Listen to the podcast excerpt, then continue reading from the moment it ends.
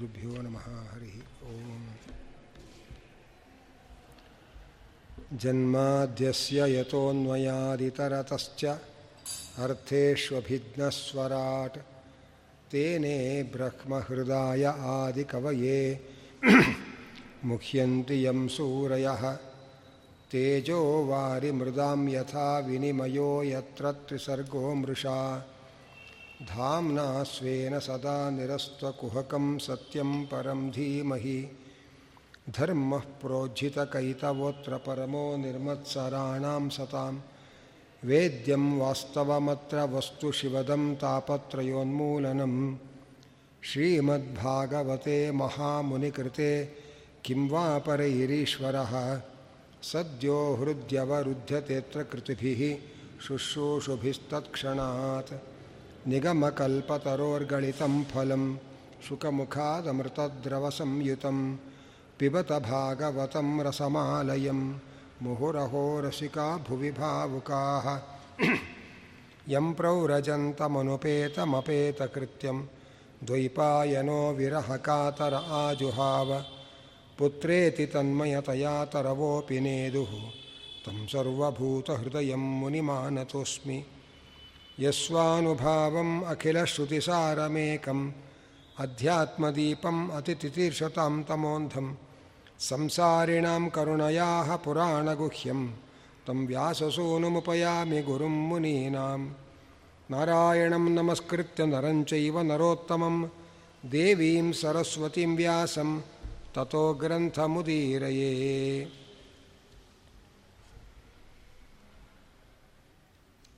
ಕಪಿಲವಾಸುದೇವನ ಉಪದೇಶದ ಮಹಿಮೆಯನ್ನು ಶ್ರವಣ ಮಾಡಿದ್ದೇವೆ. ಅದನ್ನು ಮುಂದೆ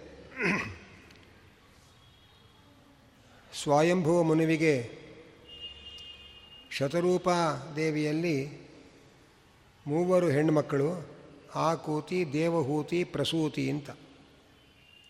ಆಕೂತಿ ದೇವಿಯನ್ನು ರುಚಿ ಪ್ರಜಾಪತಿಗಳಿಗೆ ಕೊಟ್ಟು ವಿವಾಹ ಮಾಡಿದ್ದಾರೆ. ಪುತ್ರಿಕಾ ಪುತ್ರ ಧರ್ಮದಿಂದ ವಿವಾಹ ಮಾಡಿದ್ದಾರೆ. ಪುತ್ರಿಕಾ ಪುತ್ರ ಧರ್ಮ ಅಂದರೆ ಸಾಮಾನ್ಯವಾಗಿ ರಾಜರು ತಮಗೆ ಗಂಡು ಮಕ್ಕಳು ಇಲ್ಲದೇ ಇದ್ದಾಗ, ತಮ್ಮ ಹೆಣ್ಣು ಮಕ್ಕಳನ್ನು ಮದುವೆ ಮಾಡುವಾಗ ಇವಳಲ್ಲಿ ಹುಟ್ಟುವ ಮೊದಲ ಗಂಡು ಮಗು ನಮಗೆ ಕೊಡಬೇಕು ಅಂತ ಒಂದು ಒಪ್ಪಂದ ಮಾಡಿಕೊಂಡು ವಿವಾಹ ಮಾಡ್ತಾರೆ. ಇದಕ್ಕೆ ಪುತ್ರಿಕಾ ಪುತ್ರ ಧರ್ಮ ಅಂತ ಕರೀತಾರೆ. ಸ್ವಯಂಭುವ ಮನುವಿಗೆ ಉತ್ತಾನಪಾದ ಹಾಗೆ ಅಂತ ಒಬ್ಬ ಗಂಡು ಮಗ ಪ್ರಿಯವ್ರತ ಅಂತ ಇಬ್ಬರು ಗಂಡು ಮಕ್ಕಳಿದ್ದಾರೆ. ಇಬ್ಬರು ಗಂಡು ಮಕ್ಕಳಿದ್ದರೂ ಕೂಡ ತಾನು ಪುತ್ರಿಕಾ ಪುತ್ರ ಧರ್ಮದಿಂದ ಆಕೂತಿ ದೇವಿಯನ್ನು ವಿವಾಹ ಮಾಡಿದ್ದಾರೆ. ಕಾರಣ ಏನು ಅಂತಂದರೆ ತನ್ನ ಮಗಳಾದ ಆಕೂತಿಯಲ್ಲಿ ಭಗವಂತ ಯಜ್ಞನಾಗಿ ಅವತಾರ ಮಾಡ್ತಾನೆ. ಆದ್ದರಿಂದ ಅವನಿಗೆ ಅವನು ನಮ್ಮ ಮಗನಾಗಬೇಕು ಅಂತ ಅವರಿಗೆ ಅಪೇಕ್ಷೆ. ಅದಕ್ಕೋಸ್ಕರ ಈ ರೀತಿಯಲ್ಲಿ ವ್ಯವಸ್ಥೆ ಮಾಡಿ ಮದುವೆಯಾಗಿದ್ದಾರೆ. ಆಕೋತಿ ದೇವಿಯಲ್ಲಿ ರುಚಿ ಪ್ರಜಾಪತಿಗಳಿಂದ ಅವಳಿ ಮಕ್ಕಳಾದು, ಒಂದು ಗಂಡು, ಒಂದು ಹೆಣ್ಣು. ಯಸ್ತಯೋ ಪುರುಷ ಸಾಕ್ಷಾತ್ ವಿಷ್ಣು ಯಜ್ಞ ಸ್ವರೂಪಧೃಕ್, ಯಾ ಸ್ತ್ರೀ ಸಾ ದಕ್ಷಿಣ ಭೂತೇರಂಶಭೂತಾನ ಪಾಯಿನಿ. ಭಗವಂತ ಯಜ್ಞ ಎಂಬ ಹೆಸರಿನಿಂದ ಅವತಾರ ಮಾಡಿದ್ದಾನೆ. ಲಕ್ಷ್ಮೀದೇವಿ ದಕ್ಷಿಣ ಎಂಬ ರೂಪದಿಂದ ಅವತಾರ ಮಾಡಿದ್ದಾರೆ. ಆ ಯಜ್ಞ ದಕ್ಷಿಣೆಯರು ದಂಪತಿಗಳು ಲಕ್ಷ್ಮೀನಾರಾಯಣರು. ಈ ದಕ್ಷಿಣ ಅಂತ ಯಾಕೆ ಈ ಲಕ್ಷ್ಮೀದೇವಿಗೆ ಹೆಸರು ಅಂತಂದರೆ ತನ್ನ ದಕ್ಷ ಭಾಗದಲ್ಲಿ ಇನ ಅಂದರೆ ಸ್ವಾಮಿಯನ್ನು ಹೊಂದಿರುವವಳು. ಭಗವಂತನ ಎಡಗಡೆಯಲ್ಲಿ ಲಕ್ಷ್ಮಿ ಇದ್ದಾಳೆ ಆದ್ದರಿಂದ ಲಕ್ಷ್ಮೀದೇವಿ ತನ್ನ ಬಲಗಡೆ ತನ್ನ ಸ್ವಾಮಿಯನ್ನು ಹೊಂದಿರುವುದರಿಂದ ಅವಳಿಗೆ ದಕ್ಷಿಣ ಅಂತ ಹೆಸರು. ಹಾಗೆ ಅಂತಾರೆ. ನಾವು ಕೊಡುವ ದಕ್ಷಿಣೆಗೂ ದಕ್ಷಿಣ ಅಂತ ಹೆಸರು. ಅದೇ ಅದನ್ನು ಯಾಕೆ ಕೊಡಬೇಕು, ಅದಕ್ಕೆ ಯಾಕೆ ದಕ್ಷಿಣ ಅಂತ ಹೆಸರು ಅನ್ನುವುದನ್ನು ಬೇರೆ ಪುರಾಣದಲ್ಲಿ ಹೇಳ್ತಾರೆ. ಋಷಿಗಳೆಲ್ಲ ಯಜ್ಞ ಮಾಡಿದರು. ದಕ್ಷಿಣೆ ಕೊಟ್ಟಿರಲಿಲ್ಲ. ಬೇಕಾದಷ್ಟು ಯಜ್ಞಗಳನ್ನು ಮಾಡಿದ್ರು, ಆದರೆ ಯಾವ ಯಜ್ಞವೂ ಅವರಿಗೆ ಫಲ ಕೊಡಲಿಲ್ಲ. ಭಗವಂತನಲ್ಲಿ ಹೋಗಿ ಕೇಳಿದರು, ಬೇಕಾದಷ್ಟು ಯಜ್ಞ ಮಾಡಿದ್ದೇವೆ, ಯಾವುದು ನಮಗೆ ಫಲ ಕೊಡ್ತಾ ಇಲ್ಲ, ಯಾಕೆ? ಭಗವಂತ ಅಂದ, ಯಜ್ಞ ಅಂದರೆ ನಾನು, ನೀವು ನನ್ನ ಒಬ್ಬನನ್ನು ಆರಾಧನೆ ಮಾಡ್ತಾ ಇದ್ದೀರಿ, ದಕ್ಷಿಣೆ ಯಜ್ಞದಲ್ಲಿ ಕೊಟ್ಟಿಲ್ಲ ನೀವು ಆದ್ದರಿಂದ ಲಕ್ಷ್ಮಿಯನ್ನು ಆರಾಧನೆ ಮಾಡಿಲ್ಲ ಲಕ್ಷ್ಮೀ ಸಹಿತನಾಗಿ ನನ್ನನ್ನು ಆರಾಧನೆ ಮಾಡಿದರೆ ನಿಮಗೆ ಫಲಪ್ರಾಪ್ತಿಯಾಗತ್ತೆ ಅಂತ ಭಗವಂತ ಹೇಳಿದ. ಆ ಆವತ್ತಿನಿಂದ ದಕ್ಷಿಣೆ ಕೊಟ್ಟು ಯಜ್ಞವನ್ನು ಮಾಡ್ತಕ್ಕಂಥ ಒಂದು ಪದ್ಧತಿ ಬಂತು. ನಾವು ಕೊಡುವ ದುಡ್ಡಿಗೆ ದಕ್ಷಿಣ ಎಂಬ ಲಕ್ಷ್ಮೀ ದೇವಿ ಅಭಿಮಾನಿ ದೇವತೆ. ಆ ದುಡ್ಡಿಗೆ ದಕ್ಷಿಣ ಅಂತ ಯಾಕೆ ಹೆಸರು ಅಂತಂದರೆ ಶ್ರೀ ವಿಜಯಧ್ವಜರು ಹೇಳ್ತಾರೆ, ನಾವು ಮಾಡುವ ಕರ್ಮ ಏನಿದೆ? ಸತ್ಕರ್ಮಗಳು. ಅದು ನಮ್ಮ ಇಷ್ಟಾರ್ಥವನ್ನು ನೆರವೇರಿಸಿಕೊಡುವ ದಕ್ಷತೆ ಪಡೆಯೋದು ಇದರಿಂದ. ಅದಕ್ಕಾಗಿ ಅದಕ್ಕೆ ದಕ್ಷಿಣ ಅಂತ ಹೆಸರು. ಹಾಗೆ ಅಂತ ಶ್ರೀ ವಿಜಯಧ್ವಜರು ವಿವರಣೆಯನ್ನು ಕೊಡ್ತಾ ಇದ್ದಾರೆ. ಅಲ್ಲಿಂದ ಮುಂದೆ ಪ್ರಿಯವ್ರತ ಉತ್ಥಾನಪಾದ ಎಂಬುದಾಗಿ ಮನುವಿನ ಗಂಡು ಮಕ್ಕಳು ಅವರ ವಿಶೇಷವಾದ ವಂಶಾವಳಿಯನ್ನು ಮುಂದೆ ತಿಳಿಸ್ತಾರೆ. ದೇವಹೂತಿಯನ್ನು ಕರ್ದಮರಿಗೆ ಕೊಟ್ಟರು ಅಲ್ಲಿ ಭಗವಂತ ಕಪಿಲ ವಾಸುದೇವನಾಗಿ ಅವತಾರ ಮಾಡಿದ. ಬ್ರಹ್ಮದೇವರ ಮಗಳಾದ, ಮಗನಾದ ದಕ್ಷ ಪ್ರಜಾಪತಿಗೆ ಪ್ರಸೂತಿಯನ್ನು ಕೊಟ್ಟು ಮದುವೆ ಮಾಡಿದರು. ಅದರ ಮೂಲಕ ವಿಸ್ತಾರವಾದ ಸೃಷ್ಟಿಯಾಯಿತು. ಹಾಗೆ ಅಂತಾರೆ. ಕರ್ದಮ ಪ್ರಜಾಪತಿಗಳಿಗೆ ಒಂಬತ್ತು ರೂಪದ ದೇವಹೂತಿಯಲ್ಲಿ ಒಂಬತ್ತು ಜನ ಹೆಣ್ಮಕ್ಕಳಾದರು. ಹಾಗೆ ಅಂತ ಹೇಳಿದ್ದಾರೆ. ಅದರಲ್ಲಿ ಅನಸೂಯ ಎಂಬ ಹೆಣ್ಮಗಳನ್ನು ಅತ್ರಿ ಋಷಿಗಳಿಗೆ ಕೊಟ್ಟು ವಿವಾಹ ಮಾಡಿದ್ದಾರೆ. ಅತ್ರಿ ಋಷಿಗಳು ಭಗವಂತನ ಪ್ರೇರಣೆಯಿಂದ, ಬ್ರಹ್ಮದೇವರ ಪ್ರೇರಣೆಯಿಂದ ಅವರು ತಮ್ಮ ಪತ್ನಿ ಸಮೇತರಾಗಿ ವೃಕ್ಷ ಪರ್ವತದಲ್ಲಿ ತಪಸ್ಸು ಮಾಡ್ತಾ ಇದ್ದಾರೆ. ತಪಸ್ಸು ಮಾಡ್ತಾ ಇರುವಾಗ ಅವರಿಗೆ ಬ್ರಹ್ಮ, ವಿಷ್ಣು, ಮಹೇಶ್ವರರು ಮೂರು ಜನ ಪ್ರತ್ಯಕ್ಷರಾಗಿ ಬಂದಿದ್ದಾರೆ. ಅದನ್ನು ನೋಡಿ ನಮಸ್ಕಾರ ಮಾಡಿದರು. ಆಶ್ಚರ್ಯ ಆಯಿತು ಅವರಿಗೆ. ಅವರು ಹೇಳ್ತಾ ಇದ್ದಾರೆ, ಏ ಬ್ರಹ್ಮ ವಿಷ್ಣು ಗಿರಿಶಾಹ, ಪ್ರಣತೋಸ್ಮ್ಯಹಂ ವಸ್ತೇಭ್ಯ ಕಯೇವ ಭವತಾಂ ಸಿರಿಹೋಪಹೂತಃ ವಿಶ್ವೋದ್ಭವ ಸ್ಥಿತಿಲಯೇಷು ವಿಭಜ್ಯಮಾನೈ, ಮಾಯಾಗುಣೈ ಅನುಗುಣಂ ಪ್ರಗೃಹೀತದೇಹಾ ಹೇ ಬ್ರಹ್ಮ ವಿಷ್ಣು ಗಿರಿಶಾಹ, ಪ್ರಣತೋಸ್ಮ್ಯಹಂ ವಹ ತೇಭ್ಯ ಕಯೇವ ಭವತಾಂ ಸಿರಿಹೋಪಹೂತಃ ಜಗತ್ತಿನ ಸೃಷ್ಟಿ ಸ್ಥಿತಿ ಲಯಗಳನ್ನು ಗುಣತ್ರಯಗಳ ಮೂಲಕ ಮಾಡತಕ್ಕಂತಹ ಒಂದು ವಿಶೇಷವಾದ ತ್ರಿಮೂರ್ತಿಗಳು ನೀವು. ಬಂದಿದ್ದೀರಿ, ನಿಮಗೆ ನಮಸ್ಕಾರ ಮಾಡ್ತೇನೆ. ಆದರೆ ನಾನು ಒಬ್ಬರನ್ನು ಧ್ಯಾನ ಮಾಡಿ ಪ್ರಾರ್ಥನೆ ಮಾಡಿದ್ದು, ನೀವು ಮೂರು ಜನ ಬಂದಿದ್ದೀರಲ್ಲ ಹೇಗೆ ಅಂತ ಕೇಳ್ತಾ ಇದ್ದಾರೆ. ಅದಕ್ಕೆ ಅವರು ಹೇಳ್ತಾ ಇದ್ದಾರೆ, ನಾನು ಒಬ್ಬರನ್ನು ನೀನು ಪ್ರಾರ್ಥನೆ ಮಾಡಿರಬಹುದು, ಅಷ್ಟೇ ಅಲ್ಲ. ಭಗವಂತನ ಬ್ರಹ್ಮದೇವರ ಅಂತರ್ಗತವಾದ ಭಗವಂತನ ಬ್ರಹ್ಮರೂಪವನ್ನು, ಶಿವನ ಅಂತರ್ಗತವಾದ ಭಗವಂತನ ಶಿವರೂಪವನ್ನು, ಜೊತೆಗೆ ವಿಷ್ಣು ರೂಪವನ್ನು, ಮೂರನ್ನು ನೀವು ಧ್ಯಾನ ಮಾಡಿದ್ದೀರಿ. ವಿಷ್ಣುವಾಗಿ ನಾನು ಬಂದಿದ್ದೇನೆ. ಬ್ರಹ್ಮಾಂತರ್ಗತವಾದ ನನ್ನ ರೂಪ ಬರಬೇಕಾಗಿದ್ದರೆ ಅಧಿಷ್ಠಾನವಾದ ಬ್ರಹ್ಮದೇವರು ಬಂದಿದ್ದಾರೆ. ರುದ್ರಾಂತರ್ಗತವಾದ ನನ್ನ ರುದ್ರ ರೂಪ ಬರಲಿ, ಬರಲಿಕ್ಕೋಸ್ಕರ ರುದ್ರದೇವರು ಬಂದಿದ್ದಾರೆ. ನಾವು ಮೂರೂ ಜನ ನಿನಗೆ ಮಕ್ಕಳಾಗಿ ಅವತಾರ ಮಾಡ್ತೇವೆ ಅಂತ ಹೇಳ್ತಾ ಇದ್ದಾರೆ. ಹತ್ತಿರ ಋಷಿಗಳಿಗೆ ಆಶ್ಚರ್ಯ ಆಯಿತು ಈ ಮಾತು ಕೇಳಿ.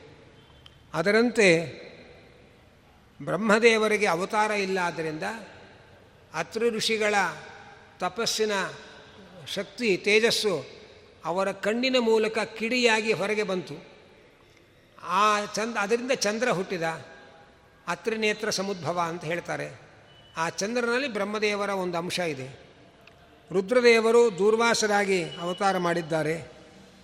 ಅನಂತರ ಭಗವಂತ ತನ್ನನ್ನೇ ಋಷಿಗಳಿಗೆ ಮಗನನ್ನಾಗಿ ಕೊಟ್ಟುಕೊಂಡ. ತನ್ನನ್ನೇ ತನ್, ತಾನು ಕೊಟ್ಟುಕೊಂಡದ್ದರಿಂದ ಅವನಿಗೆ ದತ್ತ ಅಂತ ಹೆಸರಾಯಿತು. ಋಷಿಗಳ ಮಗನಾಗಿ ಪ್ರಸಿದ್ಧನಾದದ್ದರಿಂದ ಆತ್ರೇಯ ಅಂತ ಹೆಸರಾಯಿತು. ಹೀಗೆ ತ್ರಿಮೂರ್ತಿಗಳನ್ನು ತನ್ನ ಮಕ್ಕಳನ್ನಾಗಿ ಪಡೆದ ಮಹಾನುಭಾವ ದಂಪತಿಗಳು ಅತ್ರಿ ಅನಸೂಯೆಯರು ಅಂತ ಇದ್ದಾರೆ. ಇದರೊಳಗೆ ಒಂದು ಸೂಕ್ಷ್ಮವಾದ ಅಂಶ ಇದೆ ಅಂತ ಹೇಳ್ತಾರೆ. ಅತ್ರಿ ಅಂತಂದರೆ ಮೂರು ಇಲ್ಲದೇ ಇದ್ದವರು ಅಂತ ಅರ್ಥ. ಅನಸೂಯೆ ಅಂದರೆ ಅಸೂಯೆ ಇಲ್ಲದೆ ಇದ್ದವರು ಅಂತ ಅರ್ಥ. ಕಾಮಕ್ರೋಧ ಲೋಭ, ತ್ರಿವಿಧಂ ನರಕಸ್ಯೇದಂ ದ್ವಾರಂ ನಾಶನಮಾತ್ಮನಃ ಅಂತ ಹೇಳಿ ಕಾಮಕ್ರೋಧ ಲೋಭ ನರಕದ ಮೂರು ಹೆಬ್ಬಾಗಿಲು ಅಂತ ಕೃಷ್ಣ ಹೇಳ್ತಾನೆ. ಆ ಕಾಮಕ್ರೋಧ ಲೋಭಗಳನ್ನು ಯಾರು ಬಿಡ್ತಾರೆ? ಅವರು ಆ ತ್ರಿ ಆಗ್ತಾರೆ. ಯಾರು ಅಸೂಯೆಯನ್ನು ಬಿಡ್ತಾರೆ? ಅವರು ಅನಸೂಯೆ ಆಗ್ತಾರೆ. ಈ ಎರಡು ವ್ಯಕ್ತಿತ್ವಗಳು ಯಾರಲ್ಲಿ ಸೇರಿಕೊಂಡಿರುತ್ತೆ? ಅವರಿಗೆ ಭಗವಂತ ಅವತ ಅನುಗ್ರಹ ಮಾಡ್ತಾನೆ. ಅನ್ನೋದು ಈ ಕಥೆಯಲ್ಲಿ ನಾವು ತಿಳ್ಕೊಳ್ಬೇಕಾದ ಅಂಶ ಅಂತ ಹೇಳ್ತಾರೆ. ಇದರಿಂದ ಮುಂದೆ ಅನೇಕ ವಂಶಾವಳಿಯನ್ನು ಹೇಳ್ತಾರೆ. ಅದರಲ್ಲಿ ಸತೀದೇವಿಯನ್ನು ರುದ್ರದೇವರಿಗೆ ಕೊಟ್ಟು ವಿವಾಹ ಮಾಡಿದ್ದಾರೆ. ಆದರೆ ಸತೀದೇವಿ ರುದ್ರದೇವರಿಂದ ಸಂತಾನವನ್ನು ಪಡೆದಿಲ್ಲ. ಅನಂತರ ಆ ಸತೀದೇವಿ ದೇಹತ್ಯಾಗ ಮಾಡಿ ಮುಂದೆ ಹಿಮಾಲಯನ ಮಗಳಾಗಿ ಪಾರ್ವತಿಯಾಗಿ ಅವತಾರ ಮಾಡಿ ತಪಸ್ಸು ಮಾಡಿ ರುದ್ರದೇವರ ಪತ್ನಿ ಆಗ್ತಾಳೆ ಆ ಸತೀದೇವಿ ಯಾಕೆ ದೇಹತ್ಯಾಗ ಮಾಡಿದ್ರು? ಮಗಳ ಮೇಲೆ ಮಮತೆ ಇರತಕ್ಕ ದಕ್ಷ ಪ್ರಜಾಪತಿ ಶಿವನನ್ನು ಯಾಕೆ ದ್ವೇಷ ಮಾಡ್ದ? ಈ ಕಥಾ ವಿವರಣೆಯನ್ನು ಹೇಳಬೇಕು ಅಂತ ಕೇಳ್ತಾ ಇದ್ದಾರೆ. ಅದಕ್ಕಾಗಿ ಅದನ್ನು ತಿಳಿಸ್ತಾ ಇದ್ದಾರೆ. ಒಮ್ಮೆ ವಿಶ್ವಸೃಜ್ ಎಂಬ ಸತ್ರವನ್ನು ಕೈಗೊಂಡಿದ್ದಾನೆ ದಕ್ಷ ಪ್ರಜಾಪತಿ. ಅಲ್ಲಿಗೆ ದಕ್ಷ ಪ್ರಜಾಪತಿ ಆ ಸಭೆಯಲ್ಲಿ, ಯಜ್ಞ ಸಭೆಯಲ್ಲಿ ಪ್ರವೇಶ ಮಾಡ್ತಾ ಇದ್ದಾನೆ. ಸಭೆಯಲ್ಲಿ ಕುಳಿತವರೆಲ್ಲ ದಕ್ಷ ಪ್ರಜಾಪತಿಗೆ ಎದ್ದು ಗೌರವ ಕೊಟ್ಟರು ಆದರೆ ರುದ್ರದೇವರು ಎದ್ದು ಗೌರವ ಕೊಡಲಿಲ್ಲ. ಬ್ರಹ್ಮದೇವರು ಮತ್ತು ರುದ್ರದೇವರು ಇಬ್ಬರು ಮಾತ್ರ ಆ ದಕ್ಷ ಪ್ರಜಾಪತಿಗೆ ಎದ್ದು ಗೌರವ ಕೊಡಲಿಲ್ಲ. ಅಲ್ಲಿ ಬ್ರಹ್ಮದೇವರು ತಂದೆ ಆದದ್ದರಿಂದ ಅವರು ಎದ್ದು ನಿಂತು ಗೌರವ ಕೊಡಬೇಕಾದ ಅವಶ್ಯಕತೆ ಇಲ್ಲ. ರುದ್ರದೇವರು ಯೋಗ್ಯತೆಯಲ್ಲಿ ಬಹಳ ದೊಡ್ಡವರಾದ್ದರಿಂದ ಅವರು ಎದ್ದು ನಿಂತು ಗೌರವ ಕೊಡಬೇಕಾಗಿರಲಿಲ್ಲ. ಆದರೆ ದಕ್ಷ ಪ್ರಜಾಪತಿಗೆ ತನ್ನ ಅಳಿಯ ಅಂತ ತನ್ನ ಸಂಬಂಧವನ್ನು ಮಾತ್ರ ನೋಡಿದ್ರೆ ಹೊರತು ವ್ಯಕ್ತಿತ್ವವನ್ನು ಕಾಣಲಿಲ್ಲ. ಅಳಿಯನಾದವನು ಮಾವನಿಗೆ ಗೌರವ ಕೊಡಬೇಕು. ಇಷ್ಟು ಸಾ ತಿಳುವಳಿಕೆ ತೋರಿಸದೆ ಪೂರ್ವಾಚಾರ್ಯರು ಅನುಸರಿಸಿಕೊಂಡು ಬಂದ ಸಂಪ್ರದಾಯವನ್ನು ಮೀರಿದ್ದಾನೆ ಅಂತ ಹೇಳಿ ದಕ್ಷ ಪ್ರಜಾಪತಿ ಆ ಸಭೆಯಲ್ಲಿ ರುದ್ರದೇವರನ್ನು ಅಪಮಾನ ಮಾಡ್ತಾ ಇದ್ದಾನೆ. ಅಪಮಾನ ಮಾಡಿ ಇವನು ಪ್ರೇತಾವಾಸದಲ್ಲಿ ವಾಸ ಮಾಡ್ತಾನೆ, ಭೂತಗಣಗಳಿಂದ ಕೂಡಿರ್ತಾನೆ, ಉನ್ಮತ್ತನಂತೆ ನಗ್ನನಾಗಿ ತಲೆ ಕೂದಲು ಕೆದರಿಕೊಂಡು ನಗುತ್ತಾ ಅಳುತ್ತಾ ಆ ಚಿತಾ ಭಸ್ಮವನ್ನು ಮೈಗೆ ಬಳೆದುಕೊಂಡು ಪ್ರೇತ ಅಸ್ಥಿಗಳನ್ನೆಲ್ಲ ಆಭರಣವಾಗಿ ಹಾಕ್ಕೊಂಡು ತಿರುಗ್ತಾ ಇರ್ತಾರೆ. ಶಿವಾಪದೇಶೋ ಹಿ ಅಶಿವ ಮತ್ತಃ ಮತ್ತ ಜನಪ್ರಿಯ ಶಿವ ಅಂತ ಹೆಸರು, ಶಿವ ಅಂದರೆ ಮಂಗಳ ಅಂತ. ಆದರೆ ಇರತಕ್ಕ ಜಾಗ ಹಾಕೊಂಡ ಆಭರಣಗಳು ಎಲ್ಲವೂ ಅಶಿವ. ಹಾಗೆ ಅಂಥೇಳಿ ಅವನನ್ನು ನಿಂದನೆ ಮಾಡ್ತಾ ಇದ್ದಾರೆ. ಆಗ ದಕ್ಷ ಪ್ರಜಾಪತಿ ಹೀಗೆ ನಿಂದೆ ಮಾಡಿ ಕೋಪದಿಂದ ಶಾಪ ಕೊಡ್ತಾ ಇದ್ದಾನೆ. ಯಜ್ಞಭಾಗಂ ನಲಭೆ ನಲಭತಾಂ ದೇವೇರ್ ದೇವಗಣಾಧಮಃ. ಈ ಶಿವ ಇನ್ನು ಮುಂದೆ ಯಜ್ಞದಲ್ಲಿ ಹವಿರ್ಭಾಗವನ್ನೇ ಪಡೆಯದೇ ಹೋಗಲಿ ಅಂತ ಶಾಪ ಕೊಟ್ಟಿದ್ದಾರೆ. ಹೀಗೆ ಶಾಪ ಕೊಟ್ಟಾಗ ಆ ನಂದಿ ಎದ್ದು ನಿಂತುಕೊಂಡು ಹೇಳ್ದ, ಯಾರಲ್ಲೂ ದ್ರೋಹ ಮಾಡದೇ ಇರತಕ್ಕಂಥವ್ರು ನಮ್ಮ ರುದ್ರದೇವರು, ಅಂತಹ ಮಹಾನುಭಾವರವರು, ಅಂಥವರ ಮೇಲೆ ಹವಿಸ್ಸೇ ಇರದೇ ಹೋಗಲಿಂದ ಶಾಪ ಕೊಡುವಷ್ಟು ನಿಂದನೆ ಮಾಡ್ತಾ ಇದ್ದಿ? ಹಾಗೆ ಅಂಥೇಳಿ ಸಿಟ್ಟು ಬಂದು ಅವರು ಆ ಶಿವನಿಂದನೆಯನ್ನು ಯಾರ್ಯಾರು ಆಸ್ವಾದಿಸ್ತಾ ಇದ್ದಾರೆ ಶಿವನಿಂದನೆಯನ್ನು ಮಾಡದಂತಹ ದಕ್ಷ ಪ್ರಜಾಪತಿಗೆ ಮೇಕೆಯ ಮುಖ ಬರಲಿ ಅಂತ ಶಾಪ ಕೊಟ್ಟ ಕೊಡ್ತಾ ಕೊಡ್ತಾ ಇದ್ದಾರೆ. ಜೊತೆಯಲ್ಲಿ ಯಾರ್ಯಾರು ಆ ಬ್ರಾಹ್ಮಣರು ಆ ಶಿವನ ಅಪಮಾನದಲ್ಲಿ ಭಾಗವಹಿಸಿದ್ದಾರೆ. ವಿದ್ಯಾ ಬುದ್ಧಿ ಅವಿದ್ಯಾಯಾಮ್ ಕರ್ಮಮಯ್ಯಾಮ್ ಅಸೌ ಅಜಃ, ಸಂಸರಂತ್ಯು ಹಯೇ ಚಾಮಂ ಅನುಶರ್ವಾವಮಾನಿನಃ ಅವಿದ್ಯೆಯಲ್ಲಿ ವಿದ್ಯೆ ಎನ್ನುವ ಭ್ರಮೆ ಬರಲಿ ಅವರಿಗೆ. ಸರ್ವಭಕ್ಷ ದ್ವಿಜಾಹ ವೃತ್ತಿ ಧೃತ ವಿದ್ಯಾ ತಪೋವ್ರತಾ ತಮ್ಮ ಬ, ತಮ್ಮ ಜೀವನಕ್ಕೋಸ್ಕರ ತಿನ್ನಬಾರದನ್ನೆಲ್ಲ ತಿನ್ನುವಂತಹ ಬುದ್ಧಿ ಬರಲಿ. ತಾವು ಗಳಿಸಿದ ವಿದ್ಯಾ, ತಪಸ್ಸು, ವ್ರತ ಎಲ್ಲವನ್ನೂ ಕೂಡ ಹಣಕ್ಕೆ ಮಾರಿಕೊಳ್ತಕ್ಕಂಥವರಾಗಿ ಬರೇ ಇಂದ್ರಿಯ ಸುಖವನ್ನು ಅನುಭವಿಸ್ತಾ ದುಡ್ಡಿನ ದುರ, ದುರಾಸೆಗೆ ಒಳಗಾಗಿ ಕಂಡ ಕಂಡವರಲ್ಲಿ ಯಾಚನೆ ಮಾಡ್ತಾ ಅಲೀತಾ ಇರಲಿ ಅಂತ ಹೇಳಿ ಬ್ರಾಹ್ಮಣ ಸಮುದಾಯಕ್ಕೆ ದಕ್ಷ ಪ್ರಜಾಪತಿ ಶಾಪ ಕೊಟ್ಟಿದ್ದಾನೆ. ಆಗ ಬ್ರಾಹ್ಮಣ ಸಮುದಾಯದ ಪ್ರತಿನಿಧಿಗಳಾಗಿ ಭೃಗುಋಷಿಗಳು ಹೇಳ್ತಾ ಇದ್ದಾರೆ, ನೀನು ಬ್ರಾಹ್ಮಣರಿಗೆಲ್ಲ ಶಾಪ ಕೊಡ್ತಾ ಇದ್ದಿ. ನಿನ್ನ ಶಿವನ ವ್ರತ ತೊಟ್ಟಂತಹ ಮೂರ್ಖರು ಪಾಷಂಡಿಗಳಾಗಿ ಹೋಗಲಿ ಸಚ್ಚಾಸ್ತ್ರ ವಿರೋಧಿಯಾಗಲಿ, ಶಿವದೀಕ್ಷೆ ಅನ್ನುವ ಭ್ರಮೆಯಲ್ಲಿ ಅವರು ಸುರಾಪಾನ ಮಾಡ್ತಕ್ಕಂಥವರಾಗಲಿ ಅಂಥೇಳಿ ಅವರು ಶಾಪ ಕೊಡ್ತಾ ಇದ್ದಾರೆ. ಹೀಗೆಲ್ಲ, ಆ, ಇಡೀ ಸಭೆಯ ವಾತಾವರಣವೇ ಕಲುಷಿತವಾಯಿತು. ಆಗ ತುಂಬ ಕಾಲ ಕಳೀತು. ಮುಂದೆ ದಕ್ಷ ಪ್ರಜಾಪತಿಗೆ ಪ್ರಜಾಪತಿಗಳ ಅಧ್ಯಕ್ಷ ಪದವಿಯಲ್ಲಿ ಬ್ರಹ್ಮದೇವರು ಪಟ್ಟಾಭಿಷೇಕ ಮಾಡಿದ್ದಾರೆ. ಆ ಸ್ಥಾನಮಾನ ಸಿಕ್ಕಿದ ಮೇಲೆ ಇನ್ನಷ್ಟು ಅಹಂಕಾರ ಬಂತು. ವಾಜಪೇಯಿ ಯಾಗ ಮಾಡದ. ಮತ್ತೆ ಬೃಹಸ್ಪತಿ ಸವ ಅನ್ನುವ ಶ್ರೇಷ್ಠವಾದ ಯಾಗವನ್ನು ಮಾಡಲಿಕ್ಕೆ ಅಂತ ಹೊರಟ. ಆಗ ಅನೇಕ ದೇವರ್ಷಿಪಿದ್ರು ಪಿತೃ ದೇವತೆಗಳೆಲ್ಲ ಅಲ್ಲಿ ಬಂದು ಸೇರಿದ್ದಾರೆ. ಎಲ್ಲರೂ ಕೂಡ ದಕ್ಷ ಸತೀದೇವಿಯ ಅಕ್ಕ ತಂಗಿಯರೆಲ್ಲ ತಮ್ಮ ತಮ್ಮ ಗಂಡಂದ್ರ ಜೊತೆಯಲ್ಲಿ ಅಲಂಕಾರ ಮಾಡಿಕೊಂಡು ದಕ್ಷ ಪ್ರಜಾಪತಿಯ ಯಜ್ಞ ಮಹೋತ್ಸವದಲ್ಲಿ ಪಾಲ್ಗೊಳ್ಳಿಕ್ಕೆ ಹೋಗ್ತಾ ಇದ್ದಾರೆ. ಅವರನ್ನೆಲ್ಲ ನೋಡಿ ಸತೀದೇವಿಗೆ ತನಗೂ ಕೂಡ ತನ್ನ ತವರು ಮನೆಯ ಕಾರ್ಯಕ್ರಮಕ್ಕೆ ಹೋಗಬೇಕು ಅನ್ನುವ ಪ್ರಬಲವಾದ ಆಸೆ ಅಂಕುರಿಸ್ತು. ಆಗ ಸತೀದೇವಿ ಶಿವನಲ್ಲಿ ಹೇಳ್ತಾ ಇದ್ದಾರೆ, ಅನೇಕ ದೇವತೆಗಳೆಲ್ಲ ನಮ್ಮ ತವರು ಮನೆಯ ಕಾರ್ಯಕ್ರಮಗಳಿಗೆ ಹೋಗ್ತಾ ಇದ್ದಾರೆ. ಏನೋ ಆಹ್ವಾನ ಕೊಡೋದು ಗಡಿಬಿಡಿಲಿ ಮರೆತಿರಬಹುದು. ಎಷ್ಟಾದರೂ ತಂದೆ ತಾಯಿ ಮನೆ ಅದು. ತಂದೆ ತಾಯಿ ಮನೆಗೆ ಮಕ್ಕಳು ಆಹ್ವಾನ ಬೇಕು ಅಂತ ನಿರೀಕ್ಷೆ ಮಾಡಬಾರದು. ಆದ್ದರಿಂದ ನೀವು ಅನುಮತಿ ಕೊಡಿ, ನಾವು ಹೊರಡ್ತೇನೆ ಅಂತ ಅಂತ ಇದ್ದಾರೆ. ಆಗ ರುದ್ರದೇವರು ಹೇಳ್ತಾ ಇದ್ದಾರೆ, ನೀ ಹೇಳಿದ್ ನಿಜ. ತ್ವಯೋದಿತಂ ಶೋಭನಮೇವ ಶೋಭನೆ ಅನಾಹುತಾಪ್ಯಭಯಾಂತಿ ಬಂಧುಷು ತೇ ದೋಷ ದೋಷದೃಷ್ಟಯ ಬಲೀಯಸಾನಾತ್ಮ ಮದೇನ ಮನ್ಯುನಾ. ಬಂಧುಗಳು ತಂದೆ ತಾಯಿಗಳಂತಹ ಬಂಧುಗಳು ಕರೆಯದೇ ಹೋದರೂ ಅವರ ಮನೆಗೆ ಹೋಗಬಹುದು ಅನ್ನೋದು ನಿಜ. ಆದರೆ ಅವರು ಅಹಂಕಾರಿಗಳಾಗಿದ್ದರೆ ನಮ್ಮನ್ನು, ನಮ್ಮ, ನಮ್ಮನ್ನು ಅವಮಾನ ಮಾಡಬೇಕು ಅನ್ನೋ ಉದ್ದೇಶವನ್ನೇ ಇಟ್ಟುಕೊಂಡು ಕರೆಯದೇ ಇದ್ದರೆ ಅಂಥ ಕಡೆಯಲ್ಲಿ ಹೋಗಬಾರ್ದು, ಬೇಡ ಅಂತ ಇದ್ದಾರೆ. ಆದರೂ ಕೂಡ ಆ ಸತೀದೇವಿಗೆ, ನಮ್ಮ ಯಜಮಾನರದೇ ತಪ್ಪು.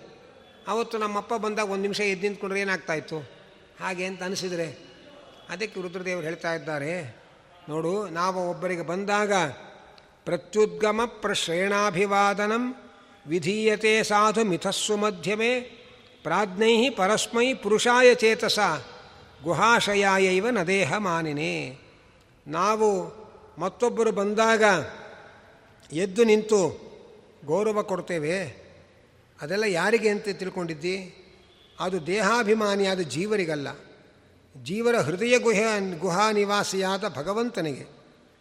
ಆ ದಕ್ಷ ಪ್ರಜಾಪತಿ ಅಹಂಕಾರ ದೂಷಿತನಾದದ್ದರಿಂದ ಅವನ ಅಂತಃಕರಣದಲ್ಲಿ ಭಗವಂತನ ಸನ್ನಿಧಾನ ಇರಲಿಲ್ಲ. ಹಾಗಾಗಿ ನಾನು ಗೌರವ ಕೊಡಲಿಲ್ಲ.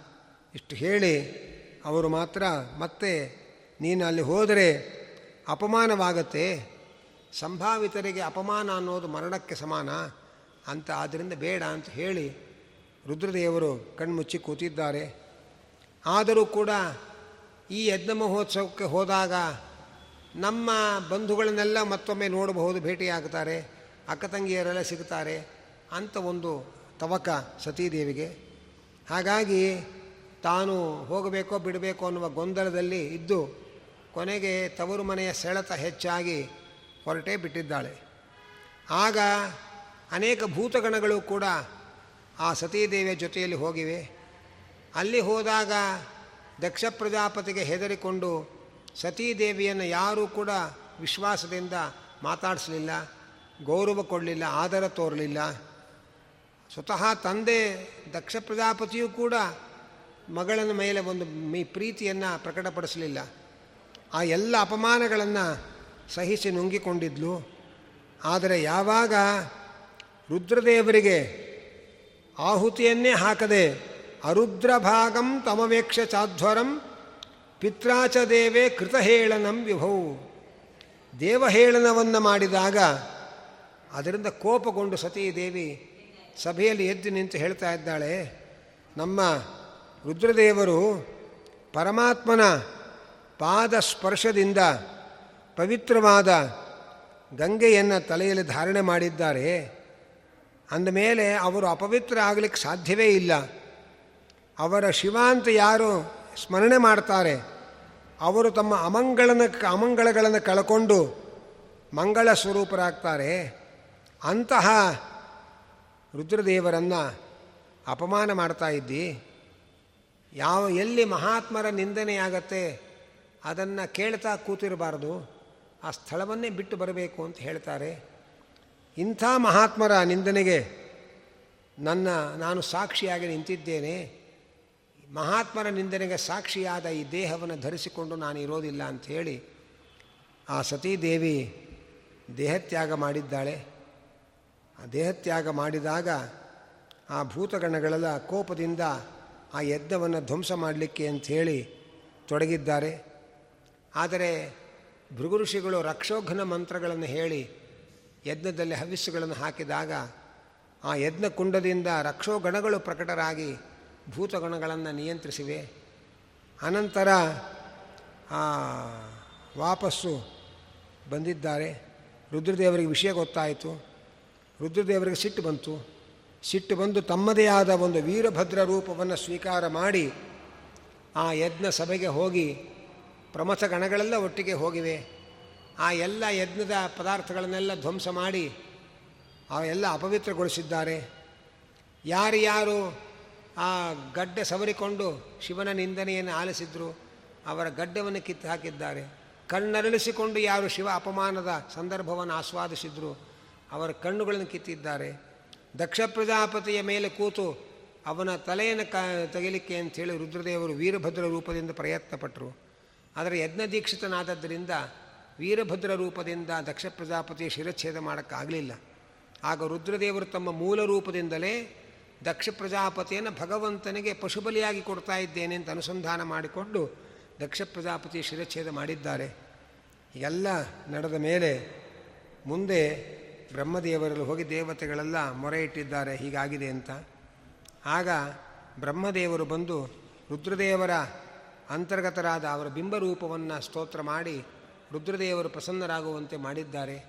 ರುದ್ರದೇವರಿಗೆ ಮತ್ತೆ ಹವಿಸ್ಸು ಸಿಗುವಂತೆ ಮಾಡಿದ್ದಾರೆ. ಅನಂತರ ರುದ್ರದೇವರು ಶಾಂತರಾಗಿ ತಲೆ ಕಳೆದುಕೊಂಡ ಶಿವ ದಕ್ಷ ಪ್ರಜಾಪತಿಗೆ ಮೇಕೆಯ ಶಿರಸ್ಸನ್ನು ಜೋಡಿಸಿದ್ದಾರೆ. ದಕ್ಷ ದಕ್ಷ ಪ್ರಜಾಪತಿ ಎದ್ದು ಕೂತು ರುದ್ರದೇವರ ಕಾಲಿಗೆ ಬಿದ್ದು ಕ್ಷಮೆ ಕೇಳ್ತಾ ಇದ್ದಾರೆ. ನಿಮ್ಮಂತಹ ಮಹಾತ್ಮರನ್ನು ಅಧಿಕಾರದ ಮದದಿಂದ ನಾನು ನಿಂದನೆ ಮಾಡಿದೆ ನೀವು ನನಗೆ ಶಿಕ್ಷೆ ಕೊಟ್ಟರಲ್ಲ. ಭೂಯಾನ್ ಅನುಗ್ರಹ ಅಹೋ ಭವತಾ ಕೃತೋ ಮೇ ದಂಡಸ್ತ್ವಯ ಮಯಿ ಧೃತೋ ಯದಪಿ ಪ್ರಸಹ್ಯ. ನ ಬ್ರಹ್ಮ ಬಂಧುಷಿತವಾಂ ಭಗವನ್ನವಜ್ಞ ತುಭ್ಯಂ ಹರೇಶ್ಚ ಕುತ ಏವ ಧೃತೌ ವ್ರತೇಶು. ರುದ್ರದೇವರೇ, ನನ್ನ ಶಿರಚ್ಛೇದ ಮಾಡಿ ನನಗೆ ಶಿಕ್ಷೆ ಕೊಟ್ಟು ದೊಡ್ಡ ಅನುಗ್ರಹ ಮಾಡಿದ್ದೀರಿ ನೀವು. ಈ ಶಿಕ್ಷೆ ಕೊಡದೇ ಇದ್ದಿದ್ದರೆ ನಾನು ತಪ್ಪು ಮಾಡಿದ್ದೇನೆ ಅಂತಲೇ ನನಗೆ ಗೊತ್ತಾಗ್ತಾ ಇರಲಿಲ್ಲ. ನಾನು ಆ ಶಿಕ್ಷೆಯನ್ನು ಪರಲೋಕದಲ್ಲಿ ಅನುಭವಿಸಬೇಕಾಗಿತ್ತು. ಆದರೆ ನೀವು ಶಿಕ್ಷೆ ಕೊಟ್ಟದ್ದರಿಂದ ಇನ್ನು ಮುಂದೆ ಯಾವತ್ತೂ ಯಾವ ಬ್ರಾಹ್ಮಣರಲ್ಲಿ ಮಾತ್ರ ಅಲ್ಲಿ, ಬ್ರಹ್ಮ ಬಂಧುಗಳಲ್ಲೂ ಕೂಡ ಅಪಮಾನ ಮಾಡದೇ ಇರೋ ಹಾಗೆ ನನಗೆ ಬುದ್ಧಿ ಬಂದಿದೆ ಅಂತ ಹೇಳಿ ಪ್ರಾರ್ಥನೆ ಮಾಡ್ತಾ ಇದ್ದಾರೆ. ಅನಂತರ ತ್ರಿಮೂರ್ತಿಗಳು ಅಲ್ಲಿಗೆ ಬಂದಿದ್ದಾರೆ. ಇದಕ್ಕೆ ಮುಂಚೆ ಭಗವಂತ ವಿಷ್ಣು ರೂಪದಿಂದ ಬಂದಿರಲಿಲ್ಲ.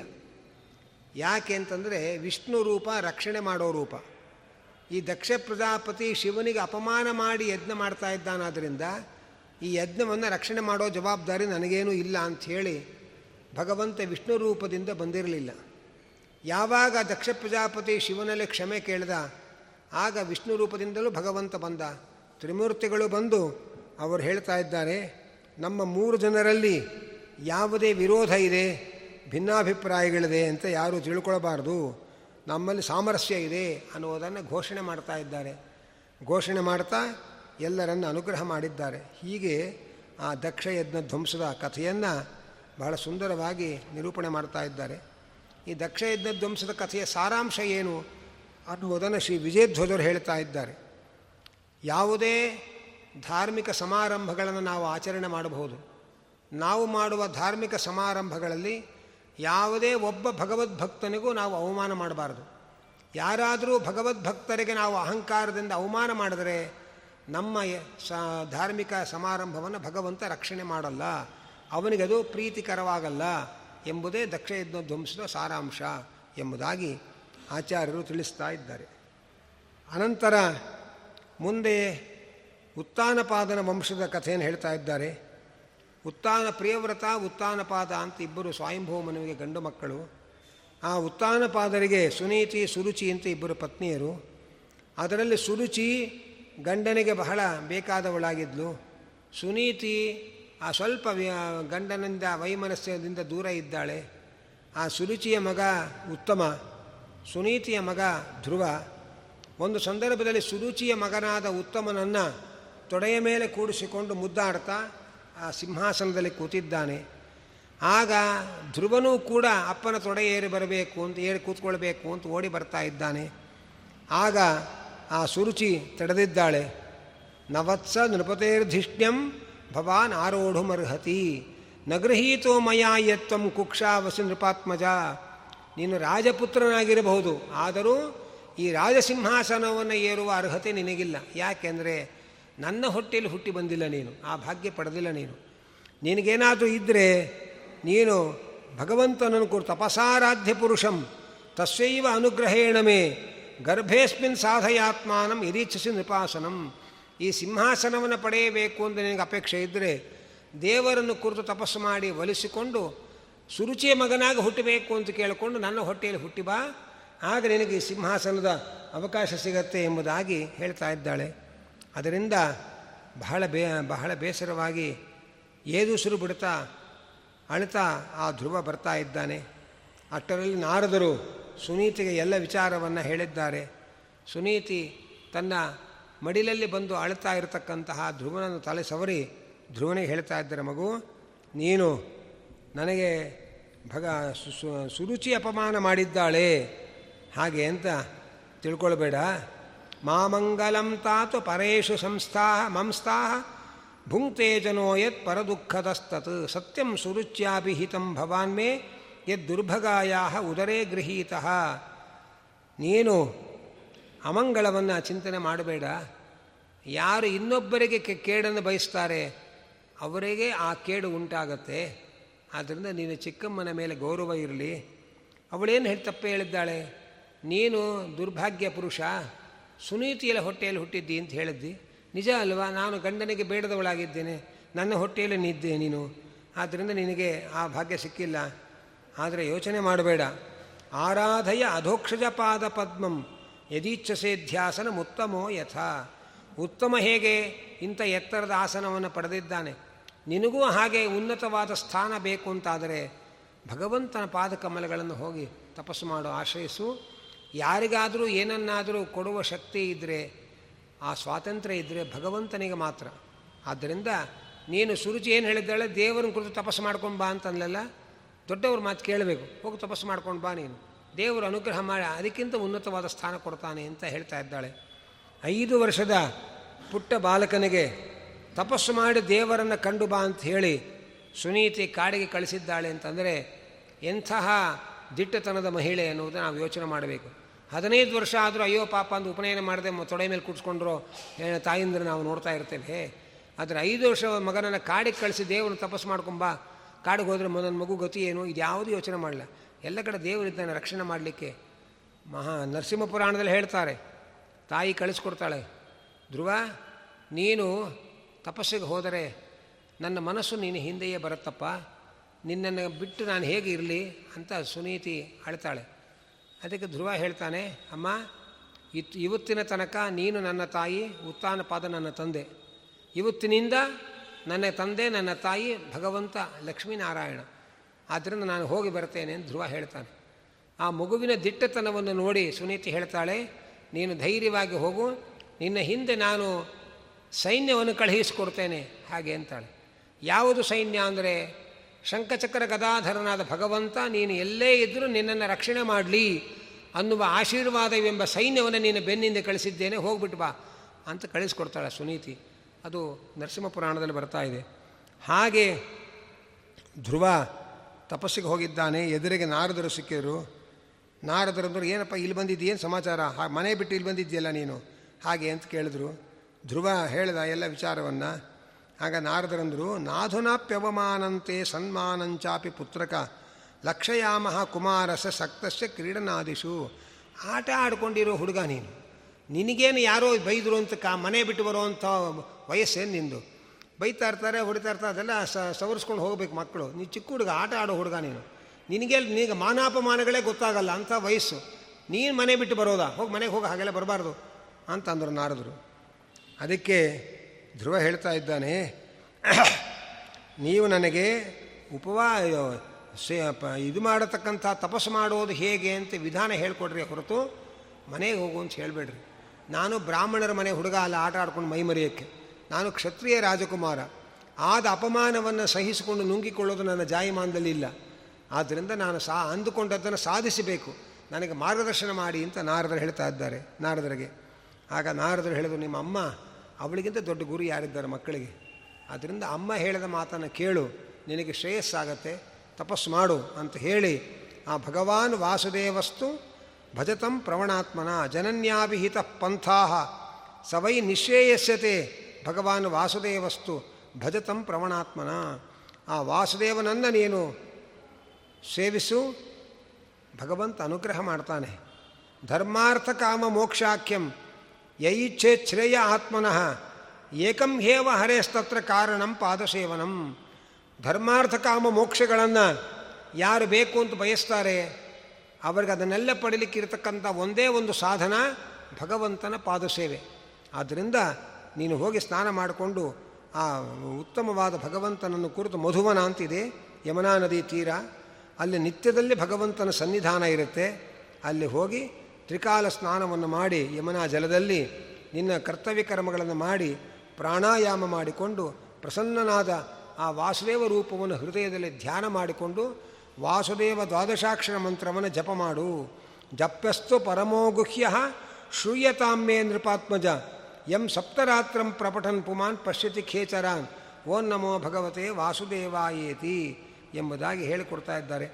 ಅದೇ ಪ್ರಕಾರ ವಾಸುದೇವ ದ್ವಾದಶಾಕ್ಷರ ಮಂತ್ರದಿಂದ ವಾಸುದೇವ ಪ್ರತಿಮೆಯನ್ನೇ ಒಂದು ಮಾಡಿಕೊಂಡು ಅದಕ್ಕೆ ಪೂಜಾದಿಗಳು ಮಾಡಿ ಭಗವಂತನ ತಪಸ್ಸು ಮಾಡ್ತಾ ಇದ್ದಾನೆ. ಹೀಗೆ ಮಾಡ್ತಾ ಇರುವಾಗ ಆರು ತಿಂಗಳಾಯಿತು.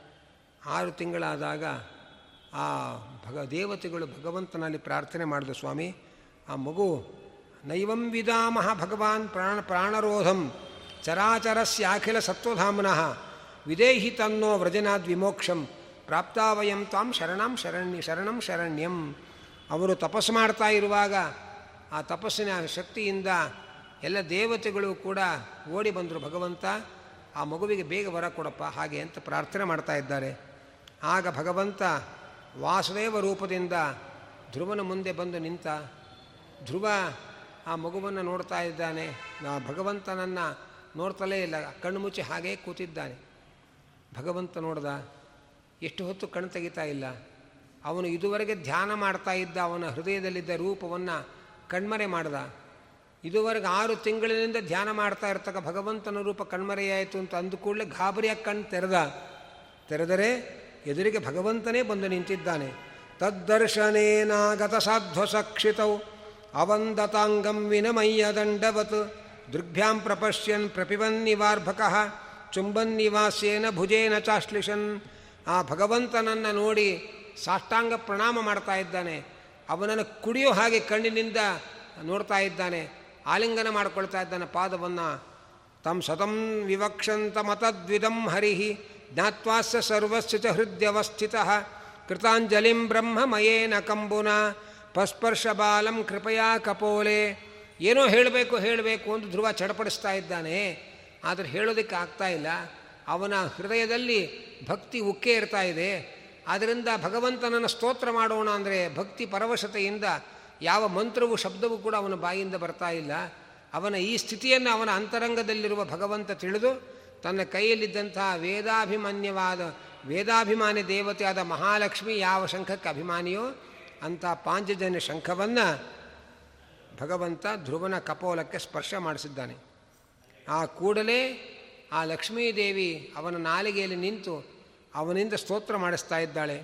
ಯೋಂತಃ ಪ್ರವಿಶ್ಯ ಮಮವಾಚ ಮಿಮಾಂ ಪ್ರಸುಪ್ತಾಂ ಸಂಜೀವಯತ್ಯಖಿಲಶಕ್ತಿಧರಸ್ವಧಾಮ್ನ ಅನ್ಯಾಂಶ್ಚ ಹಸ್ತಚರಣಶ್ರವಣತ್ವಗಾದೀನ್ ಪ್ರಾಣಾನ್ನಮೋ ಭಗವತೆ ಪುರುಷಾಯ ತುಭ್ಯಂ. ಯಾವ ಭಗವಂತ ನನ್ನೊಳಗೆ ಪ್ರವೇಶ ಮಾಡಿ ಸುಪ್ತವಾದ ನನ್ನ ವಾಕ್ಶಕ್ತಿಯನ್ನು ಜಾಗೃತಗೊಳಿಸಿದ್ದಾನೆ, ನನ್ನೆಲ್ಲ ಜ್ಞಾನೇಂದ್ರಿಯ ಕರ್ಮೇಂದ್ರಿಯಗಳಿಗೆ ಪ್ರೇರಕನಾಗಿದ್ದಾನೆ, ಅಂತಹ ಸರ್ವೇಂದ್ರಿಯ ಪ್ರೇರ, ಪ್ರೇರಕನಾದ ಸ್ವಾಮಿ ನಿನಗೆ ನಮೋ ನಮಃ. ಹಾಗೆ ಅಂತ ಧ್ರುವಕುಮಾರ ಸ್ತೋತ್ರ ಮಾಡಿ ನಮಸ್ಕಾರ ಮಾಡ್ತಾ ಇದ್ದಾನೆ. ಆಗ ಭಗವಂತ ಹೇಳ್ದ ಏನು ಬೇಕಪ್ಪ ನಿನಗೇನು ಬೇಕಾದ್ರೆ ಕೇಳಿಕೊಡ್ತೇನೆ ಹಾಗೆ ಅಂತ ಇದ್ದಾರೆ. ನರಸಿಂಹ ಪುರಾಣದಲ್ಲಿ ಭಗವಂತ ಧ್ರುವ ಹೇಳ್ತಾನೆ, ಸ್ವಾಮಿ, ಏನೋ ಬೇಕು ಅಂತ ಬಂದೆ. ನೀನು ಸಿಕ್ಬಿಟ್ಟಿದ್ದಿ, ಇನ್ನೇನು ಬೇಕು ಅಂತ ನಾನು ಕೇಳಿ ಹೇಳು. ಯಾವುದೋ ಗಾಜಿನ ಮಣಿಯನ್ನು ಹುಡುಕಿಕೊಂಡು ಹೋಗ್ತಾ ಇದ್ದವನಿಗೆ ರತ್ನವೇ ಸಿಕ್ಬಿಟ್ರೆ ಪುನಃ ಗಾಜಿನ ಮಣಿ ಹುಡ್ಕೊಂಡು ಹೋಗ್ತಾನೆ ಅವನು. ಹಾಗೆ ಯಾವುದೋ ಒಂದು ಸ್ಥಾನವನ್ನು ಬಯಸಿ ಕೂತೆ, ಸರ್ವೋತ್ತಮನಾದ ಪ್ರಭು, ನಿನ್ನ ದರ್ಶನ ಭಾಗ್ಯ ಸಿಕ್ಕಿದೆ. ನನಗೇನು ಇವರ ಬರ ಬೇಡ, ನೀನು ಹೀಗೆ ನಿಂತು ನಾನು ಹೀಗೆ ನೋಡ್ತಾ ಇರ್ತೇನೆ ಅಂದ ಆಗ ಭಗವಂತ ಹೇಳ್ತಾನೆ, ಹಾಗೆಲ್ಲ ಯಾರ ಮುಂದೆ ನಿಂತು ನನಗೆ ಅಭ್ಯಾಸ ಇಲ್ಲಪ್ಪ. ನೀನು ಏನು ಇವಾಗ ಕೇಳದೆ ಹೋದರೂ ಕೂಡ ಯಾವ ಸಂಕಲ್ಪ ಇಟ್ಕೊಂಡು ತಪಸ್ಸಿಗೆ ಕೂತಿದ್ದಿ? ಅಂತಹ ಉನ್ನತವಾದ ಸ್ಥಾನ ಇಂದ್ರಾದಿ ದೇವತೆಗಳಿಂದ, ದೇವತೆಗಳಿಂದಲೂ ಹೊಂದಲಿಕ್ಕೆ ಅಶಕ್ಯವಾದ ಅತ್ಯುನ್ನತ ಸ್ಥಾನವಾದ ಧ್ರುವಮಂಡಲವನ್ನು ನಿನಗೆ ನಾನು ಕರುಣಿಸಿದ್ದೇನೆ. ಮೂವತ್ತಾರು ಸಾವಿರ ವರ್ಷಗಳ ಕಾಲ ಇಲ್ಲಿದ್ದು ರಾಜ್ಯಭಾರ ಮಾಡಿ ಇಹಲೋಕದಲ್ಲೂ ಯಥೋಚಿತವಾದ ಭೋಗವನ್ನು ಅನುಭವಿಸಿ ಮುಂದೆ ಧ್ರುವಮಂಡಲದಲ್ಲಿ ಶಿಂಶುಮಾರ ರೂಪಿಯಾದ ಪರಮಾತ್ಮನನ್ನು ಆರಾಧನೆ ಮಾಡ್ತಾ ವಾಸ ಮಾಡು ಅಂತ ಹೇಳ್ತಾ ಇದ್ದಾನೆ. ಈ ಸಂದರ್ಭದಲ್ಲಿ ಇಂದ್ರಾದಿ ದೇವತೆಗಳಿಂದಲೂ ಕೂಡ ಹೊಂದಲಿಕ್ಕೆ ಅಶಕ್ಯವಾದ ಸ್ಥಾನ ಅಂತ ಹೇಳ್ತಾ ಇದ್ದಾರೆ. ಹಾಗಾದ್ರೆ ಇಂದ್ರದೇವರಿಗೂ ಸಿಗದೇ ಇರುವಂಥ, ಹೊಂದಲಿಕ್ಕೆ ಆಗದೇ ಇರೋ ಸ್ಥಾನ ಧ್ರುವನಿಗೆ ಕೊಟ್ಟಿದ್ದಾನೆ ಸ್ವಾಮಿ ಅಂತಂದರೆ ಇಂದ್ರದೇವರಿಗಿಂತ ಧ್ರುವ ದೊಡ್ಡವನ ಹಾಗೆ ಅಂತ ಒಂದು ಸಂಶಯ ಬರುತ್ತೆ. ಅದಕ್ಕೆ ಆಚಾರ್ಯ ಹೇಳ್ತಾ ಇದ್ದಾರೆ, ಹಾಗಲ್ಲ ಅರ್ಥ. ಭಗವಂತ ಯಾವ್ಯಾವ ಸ್ಥಾನಗಳನ್ನು ಯಾರ್ಯಾರಿಗೆ ಅಂತ ಮೀಸಲು ಇಟ್ಟಿರ್ತಾನೆ, ಅವರಿಗಿಂತ ದೊಡ್ಡ ದೇವತೆಗಳಿಗೆ ಅದನ್ನು ಹೊಂದುವ ಶಕ್ತಿ ಯೋಗ್ಯತೆ ಇದ್ದರೂ ಅವರು ಅದನ್ನು ಪಡೆಯೋದಿಲ್ಲ. ಹಾಗಾಗಿ ಈ ಧ್ರುವ ಮಂಡಲ ಧ್ರುವನಿಗೆ ಮೀಸಲು ಮೀಸಲು ಕ್ಷೇತ್ರ ಅಂತ ಹೇಳ್ತಾರೆ ನೋಡಿ ಎಲೆಕ್ಷನ್ ಬಂದಾಗ. ಹಾಗೆ ಧ್ರುವನಿಗೆ ಧ್ರುವ ಮಂಡಲ ಅವನಿಗೆ ಮೀಸಲು ಕ್ಷೇತ್ರ ಅದು. ಹಾಗಾಗಿ ಅವನ, ಅವನಿಗೋಸ್ಕರವೇ ಮೀಸಲಾದ ಧ್ರುವ ಮಂಡಲವನ್ನು ದೇವತೆಗಳು ಅದನ್ನು ಪಡೆಯೋದಕ್ಕೆ ಇಷ್ಟಪಡಲ್ಲ. ಯಾಕೆ? ಅದು ಧ್ರುವನಿಗೆ ಅಂತ ದೇವರು ಕೊಟ್ಟಿದ್ದಾನೆ ಅಂತ ಅವರಿಗೆ ಯೋಗ್ಯತೆ ಶಕ್ತಿ ಇದ್ದರೂ ಆ ಸ್ಥಾನವನ್ನು ಅವರು ಪಡೆಯಲ್ಲ. ಪಡೆಯಲ್ಲ ಅಂದರೆ ಅದನ್ನು ಬಯಸಲ್ಲ. ಅದನ್ನೇ ಇಲ್ಲಿ ಹೇಳ್ತಾ ಇದ್ದಾರೆ ಅಂತ ಅಂತ ಇದ್ದಾರೆ. ಭಗವಂತ ಇಷ್ಟು ಹೇಳಿ ಅಂತರ್ಧಾನ ಆಗಿಬಿಟ್ಟ. ಆದ ಕೂಡಲೇ ಧ್ರುವ ಅಳ್ತಾ ಕೂತ್ಕೊಂಡ. ಯೋ ದೇವರು, ಅಂತರ್ಧಾನ ಆಗಿಬಿಟ್ಟ ಅಂತ. ಅದಕ್ಕೆ ದೇವ ರುದ್ರ ಧ್ರುವ, ಏನೋ ದೇವರ ಹತ್ರ ಕೇಳಬಾರದು ಕೇಳಿ. ಸಂಕಟ ಪಡ್ತಾ ಇದ್ದಾನೆ, ಹಾಗೆ ಅಂತ ನಮಗೆ ಅನಿಸ್ಬಿಡುತ್ತೆ. ಅದಕ್ಕೆ ಆಚಾರ್ಯ ಹೇಳ್ತಾರೆ, ಅವನು ಹೇಳ್ತಾರೆ ಭವಚ್ಛಿದಂ ನಯಾಚೇಹಂ ಅಭವಂ ಭಾಗ್ಯವರ್ಜಿತ. ನಾನು ಭಗ ಸಂಸಾರವನ್ನೇ ನಾಶ ಮಾಡತಕ್ಕ ಭಗವಂತನಲ್ಲಿ ನನ್ನ ಸಂಸಾರದಿಂದ ಬಿಡುಗಡೆ ಮಾಡು ಅಂತ ಕೇಳ್ಕೊಳ್ಳೋದು ಬಿಟ್ಟು ಯಾವುದೋ ಸ್ಥಾನ ಕೇಳ್ಕೊಂಡಲ್ಲ ಅಂತ ಧ್ರುವ ಅಳ್ತಾ ಇದ್ದಾನಂತ. ಹಾಗಾದರೆ ಕೇಳಬಾರದನ್ನೇನೋ ಕೇಳಿ ಅಪರಾಧ ಮಾಡಿದ್ದಾನೆ ಧ್ರುವ ಹಾಗೆ ಅಂತ ನಮಗೆ ಅನಿಸ್ಬಿಡುತ್ತೆ ಅದಕ್ಕೆ ಆಚಾರ್ಯ ಹೇಳ್ತಾ ಇದ್ದಾರೆ, ಅದು ಅವನಿಗೆ ಮೀಸಲು. ನಮಗೇ ಮೀಸಲಾದದ್ದನ್ನು ನಾವು ಕೇಳಿ ಪಡೆದರೆ ಅದು ಅಪರಾಧವಲ್ಲ. ಆದ್ದರಿಂದ ಧ್ರುವನಿಗೆ ಮೀಸಲಾದ ಧ್ರುವ ಮಂಡಲವನ್ನು ಅವನು ಪಡೆದದ್ದು ಅದೇನೂ ತಪ್ಪಿಲ್ಲ. ಮತ್ತು ಯಾಕೆ ಹೀಗೆ ಅಳ್ತಾ ಇದ್ದಾನೆ ಅಂದರೆ ಇದು ಜ್ಞಾನಿ ಭಗವದ್ಭಕ್ತರ ಲಕ್ಷಣ. ಭಗವಂತನಿಂದ ನಾವು ಅದೇನೋ ಕೇಳಿಬಿಟ್ವಲ್ಲ ಅಂತ ಹೇಳಿ ಅವರು ಸಂಕೋಚ ಪಡೋದು ಭಗವದ್ಭಕ್ತರ ಲಕ್ಷಣ ಅದು ಅಂತ ಹೇಳ್ತಾ ಇದ್ದಾರೆ. ಇತ್ತ ಕಡೆಯಲ್ಲಿ ನಾರದರು ಬಂದರು ಉತ್ತಾನಪಾದ ತುಂಬ ಬೇಜಾರು ಮಾಡ್ಕೊಂಡು ಕೂತಿದ್ದ. ಯಾಕಪ್ಪ ತಲೆ ಹೋ ಮೇಲೆ ಕೈ ಹೊತ್ಕೊಂಡು ಕೂತಿದ್ದಿ? ಅಂತ ಕೇಳಿದ್ರು. ಅಲ್ಲ, ಆ ಸು ಮಗು ಧ್ರುವ ನನ್ನ ತೊಡೆ ಮೇಲೆ ಕೂತ್ಕೊಳ್ಬೇಕು ಅಂತ ಬಂದಾಗ ಸುರುಚಿ ಗದರಿಸಿದರೆ ನಾನು ಕರ್ಕೊಂಡು ಕೂಡಿಸ್ಬೋದಿತ್ತು. ನಾನು ಆ ಸುರುಚಿಯ ಮಾತಿಗೆ ದಾಕ್ಷಿಣ್ಯಕ್ಕೆ ಒಳಗಾಗಿ ಮಗುವನ್ನು ಕರೆದು ತೊಡೆ ಮೇಲೆ ಕೂಡಿಸ್ಕೊಳ್ಳೇ ಇಲ್ಲ. ಆ ಮಗು ಕಾಡಿಗೆ ಹೊರಟೋಗಿದೆ ಅಂತ ಪಾಪ. ಆ ಕಾಡಿನಲ್ಲಿ ಯಾರು ನೋಡ್ಕೋತಾರೆ ಆ ಮಗುವನ್ನು? ನನ್ನಿಂದ ಎಂಥ ಅಪಚಾರ ಆಯಿತು ಅಂತ ನಾನು ಯೋಚನೆ ಮಾಡ್ತಾ ಇದ್ದೇನೆ. ನಾರದರಂದರು, ನೀನು ಕೂಡಿಸ್ಕೊಳ್ದೇ ಇರೋದು ಒಳ್ಳೆಯದಾಯಿತು ಯಾಕೆ ಅಂದರೆ, ನೀ ಕೂಡಿಸ್ಕೊಂಡಿದ್ರೆ ಇಷ್ಟೇ ಇದು ಈ ಸಿಂಹಾಸನ ಸಿಗ್ತಾಯಿತ್ತು ಅಷ್ಟೇ ನೀನು ಕೂಡಿಸ್ಕೊಳ್ಳದೇ ಇದ್ದದ್ರಿಂದ ನಿನಗೂ ದೊರೆಯದೇ ಇರತಕ್ಕ ಎತ್ತರದ ಸ್ಥಾನವನ್ನು ಭಗವಂತನ ಅನುಗ್ರಹದಿಂದ ಧ್ರುವ ಪಡೆದು ಬಂದಿದ್ದಾನೆ. ಕೆಲವೊಮ್ಮೆ ಎಸ್ ಎಲ್ ಸಿ ಫೈಲ್ ಆಯಿತು ಅಂತ ವಿದ್ಯಾಪೀಠಕ್ಕೆ ಸೇರಿಸ್ತಾರೆ. ಭಗವಂತ ಬೇಕಂತ ಫೈಲ್ ಮಾಡಿ ಪಾಸಾಗಿದ್ದರೆ ಬರ್ತಾನೆ ಇರಲಿಲ್ಲ ಅವ್ರು, ಶಾಸ್ತ್ರ ಓದ್ತಾನೆ ಇರಲಿಲ್ಲ. ದೇವರು ಒಂದು ಸೋಲು ಮತ್ತೊಂದು ಗೆಲುವಿಗೋಸ್ಕರ ಕೊಟ್ಟಿರ್ತಾನೆ. ದಾರಿ ಬದಲಾವಣೆ ಮಾಡಿಕೊಳ್ಳಿ ಅಂತ. ಹಾಗೆ ಭಗವಂತನಿಗೆ ಧ್ರುವ ಉತ್ಥಾನಪಾದನಿಗೆ ಪ್ರೇರಣೆ ಮಾಡಬಹುದಿತ್ತು, ತೊಡೆ ಮೇಲೆ ಕೂಡಿಸ್ಕೊಳ್ಳೋ ಹಾಗೆ. ಆದರೆ ಅಲ್ಲಿಗೆ ತೃಪ್ತಿಯಾಗಿ ಜೀವನ ಮುಗಿದೋಗ್ತಾ ಇತ್ತು. ಅದಾಗಬಾರ್ದು, ಅವನಿಗೆ ಮೀಸಲಾದದ್ದು ಬೇರೆ ಇದೆ ಅಂತ ಹೇಳಿ ಭಗವಂತ ಉತ್ತಾನ ಪಾದನಿಗೆ ಹಾಗೆ ಪ್ರೇರಣೆ ಮಾಡಿದ. ಸಾವಿರ, ಸಾವಿರಾರು ವರ್ಷಗಳ ಕಾಲ ತಪಸ್ಸು ಮಾಡಿ ದೇವರನ್ನು ಕಾಣದೇ ಇದ್ದಂಥ ಮಹರ್ಷಿಗಳಿರ್ತಾರೆ ಈ ಪುಟ್ಟ ಬಾಲಕ ಧ್ರುವ ಕೇವಲ ಐದೇ ವರ್ಷಕ್ಕೆ ಹೇಗೆ ಭಗವಂತನನ್ನು ಕಂಡ? ಹಾಗೆ ಅಂತ ಒಂದು ಪ್ರಶ್ನೆ ಬರುತ್ತೆ. ಅದಕ್ಕೆ ಹೇಳ್ತಾರೆ, ಧ್ರುವ ಹಿಂದಿನ ಜನ್ಮದಲ್ಲಿ ಭಗವಂತನ ದರ್ಶನ ಮಾಡಬೇಕು ಅಂತ ಹಿಂದಿನ ಜನ್ಮ ಪೂರ್ತಿ ಸಾಧನೆ ಮಾಡಿದ್ದ. ಇನ್ನೊಂದು ಆರು ತಿಂಗಳು ಸಾಧನೆ ಮಾಡಿದರೆ ಆಗಲೇ ಅವನಿಗೆ ಭಗವಂತನ ದರ್ಶನ ಆಗಿ ಹೋಗ್ತಾ ಇತ್ತು.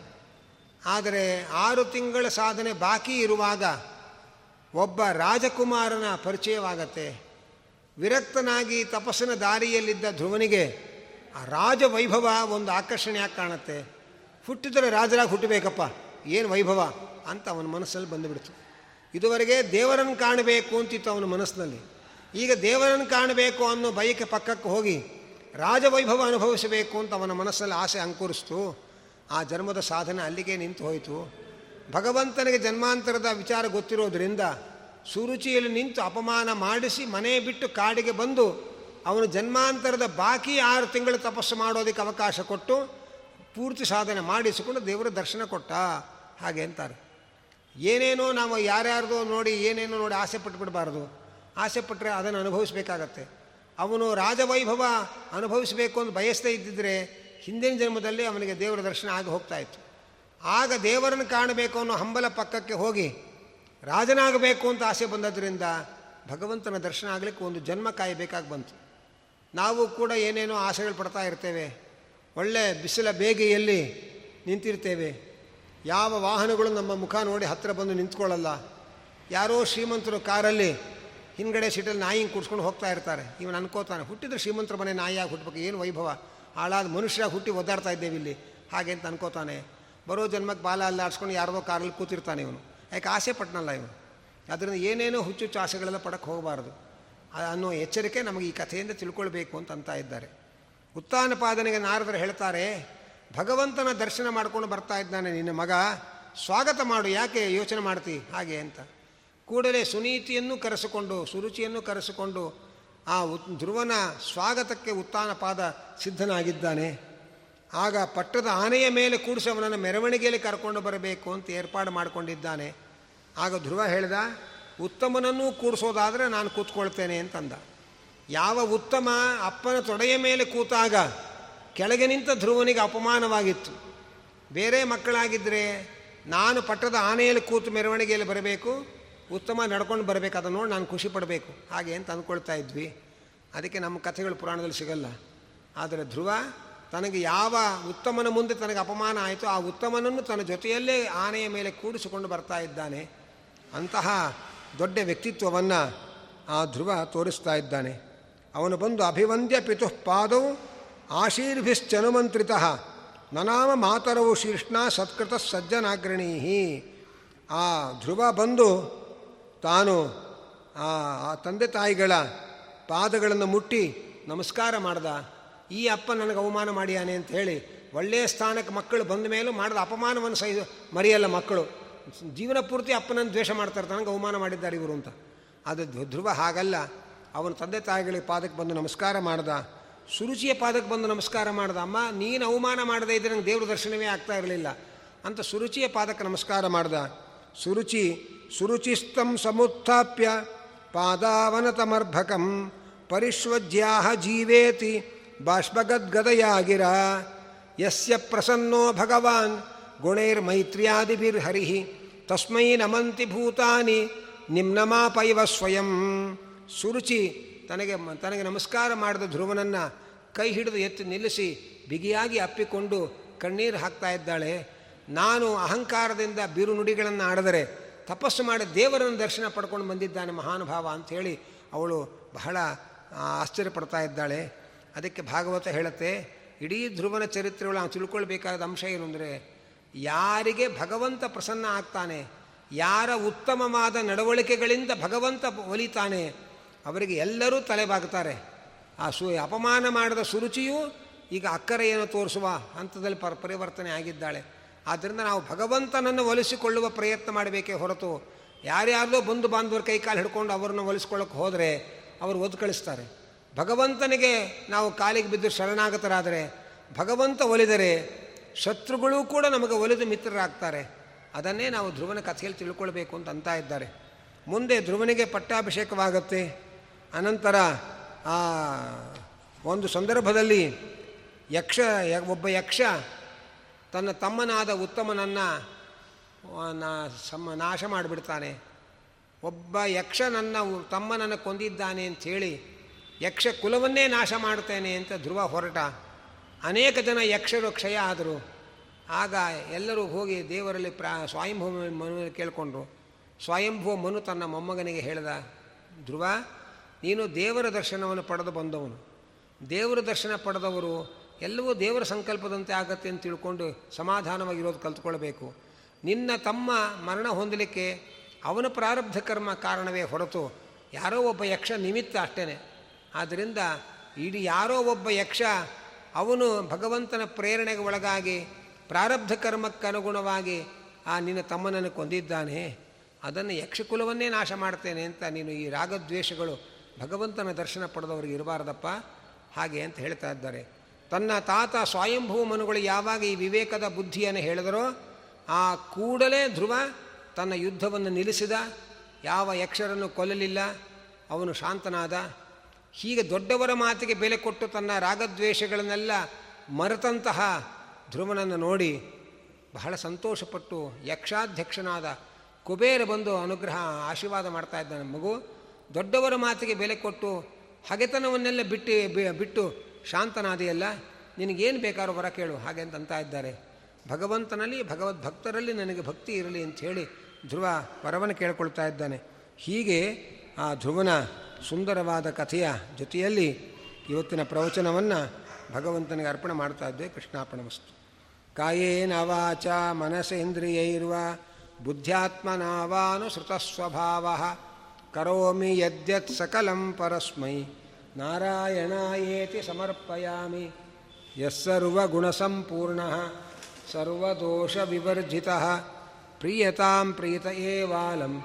विष्णुर्मे परमसुहृत्, प्रीणयामो वासुदेवं। देवतामण्डल अखण्डमण्डनं, प्रीणयामो वासुदेवम्।